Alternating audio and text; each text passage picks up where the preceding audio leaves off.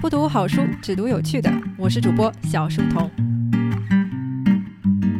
包拯是安徽合肥人，民间戏曲里包拯刚直不阿、仗义为民，从小脸黑就有了黑脸包公的形象，反映在戏曲里，黑脸就成了铁面无私的象征。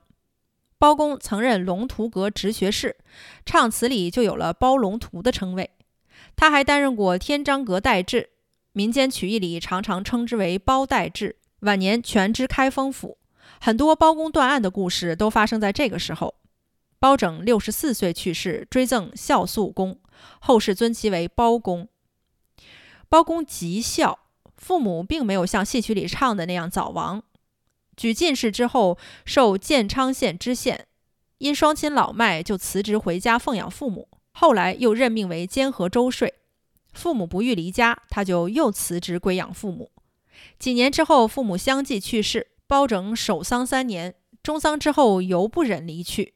乡中父老多次劝说，这才到天长县赴任知县。包公为官廉洁，为人敦厚，不合流俗，持中守正。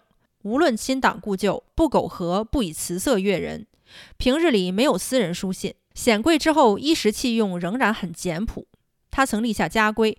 后世子孙做官的，只要贪赃枉法，家谱除名，死后不得归葬祖坟。不遵守家规者，就不是我的子孙。包公治家严谨，理政也是奇才。中年后曾任三司使，负责国家财政。当时辽国在边境聚集兵马，边事紧急，朝廷命包公前往河北调派军粮。到前线视察之后，包公上奏朝廷：漳河两岸沃野千里。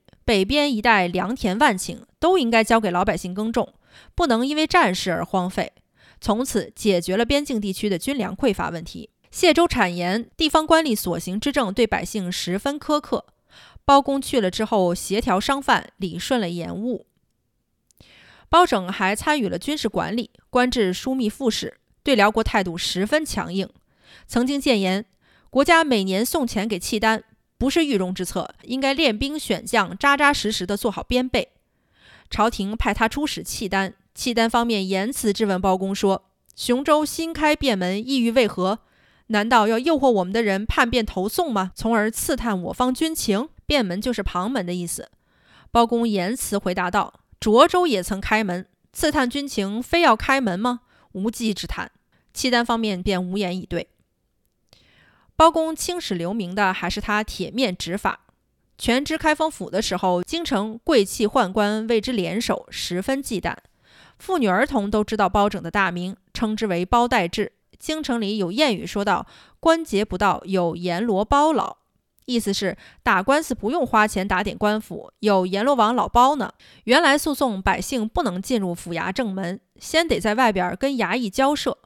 包拯到任之后，府衙正门洞开。所有百姓都可以面陈取之，这样衙役们就没有机会舞弊了。宫里的大太监们利用手中权势，在京城修筑豪宅，有的侵占了惠民河，导致汴河阻塞不通。适逢大雨洪水，包拯顺势令其全部拆除。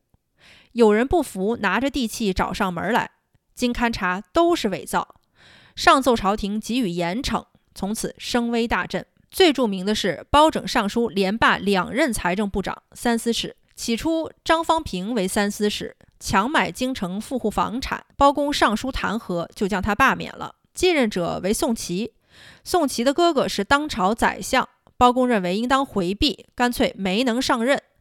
皇上旋即擢升包拯以枢密直学士，权三司使，代理财政部长。欧阳修跟宋祁一起修筑新唐书，是多年的好友。